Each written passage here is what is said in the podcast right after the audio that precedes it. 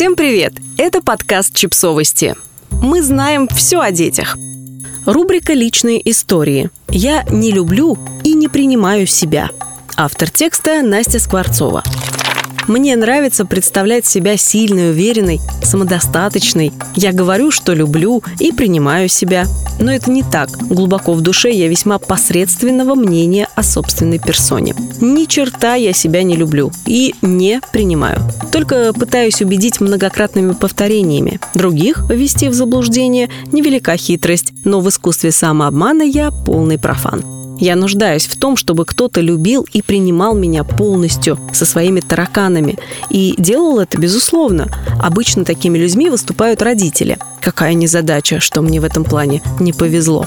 Так получилось, что я выросла не совсем такой, какой они хотели бы меня видеть. Это очевидно потому, сколько замечаний в свой адрес я выслушала в детстве и по прошлый месяц включительно.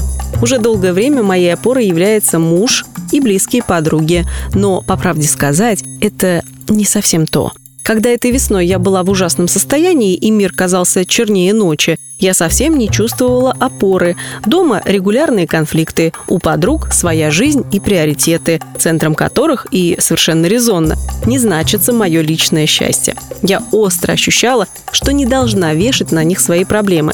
Поплакаться, пожаловаться, да, но если вдруг мы бы окончательно поругались с мужем, мне было бы некуда пойти. Вернее, я так чувствовала.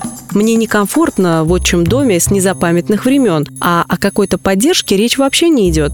И это я не про деньги, хотя здесь тоже. Между проституцией и займом у родителей я однозначно предпочла бы первый вариант. И это неправильно. Так не должно быть. Родители, то есть люди, которые создали меня практически из небытия, кормили с ложечки, укачивали ночами и подмывали задницу, могли бы и принимать со всеми потрохами, как никто другой. Безусловная любовь и стопроцентное принятие – это, мать вашу, прямая родительская обязанность. Я люблю своего сына Леона. Когда я через муки налаживала грудное вскармливание, потом кормила бессонными ночами на грани отключки, носила его, плачущего, часами и делала много бесячих и грязных вещей, мне даже в голову не приходило, что в какой-то момент я могу его разлюбить или отказаться от него. Нет, ни за что. Это плоть от плоти моей, орущий, но все же ангел, сотворенный моим телом. И я буду любить его, каким бы он ни вырос, что бы ни сделал.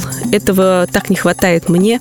Многие мои действия были продиктованы желанием доказать, что я хороша, что я не тупая, не дура, не хуже всех и могу о себе позаботиться. Господи, пишу и плакать хочется. Знаете, когда твой отец орет и называет тебя дурой, тупой, свиньей, и прочее, прочее, прочее, начинаешь и сама подсознательно в это верить. Одно дело называть себя свиньей в шутку, и совсем другое по-настоящему стыдиться своей неаккуратности. Ты не хуже всех в группе? С чего ты взяла, что красивая? Дети не рождаются с позитивной самооценкой. Она формируется из взаимодействия с самыми близкими людьми. И безобидные, как может показаться, импульсивные оценки ранят доверчивое эго.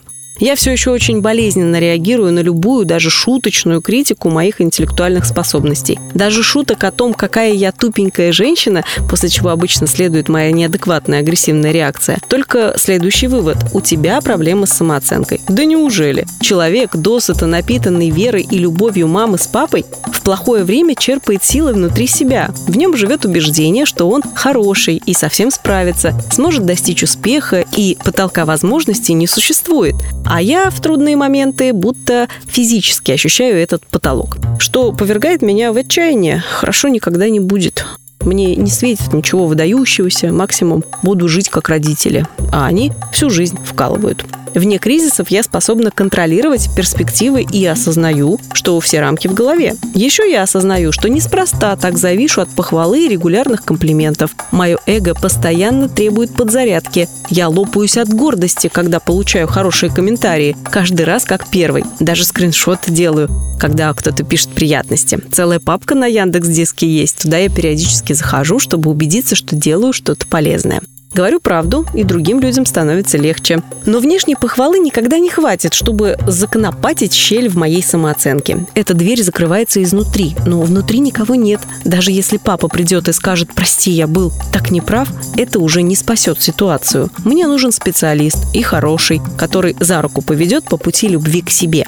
Сама я не знаю дороги, не вижу ее во тьме. Я верю, что слова, сказанные ребенку, важны. Их совокупность становится корневой системой, что питает будущие успехи и поражения, определяет выбор и границы возможностей. Конечно, можно оторваться от гнилых корней, но сделать это нелегко.